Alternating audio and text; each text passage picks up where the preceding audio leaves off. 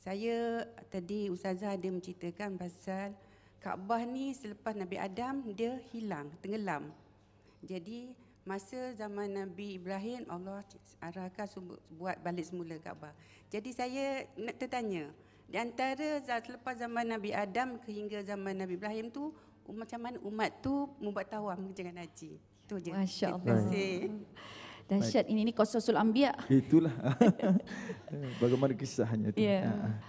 Um, setakat sejarah dan riwayat yang kita tahu, kita ada Nabi Adam, kita ada Nabi Ibrahim, kita ada Nabi Muhammad sallallahu alaihi wasallam. Sallallahu alaihi wasallam. Jadi yang ini di pen- penceritaannya sangat popular sekali di kalangan para ulama ya dengan ahli sejarah uh, seja- uh, tentang ibadah haji mereka.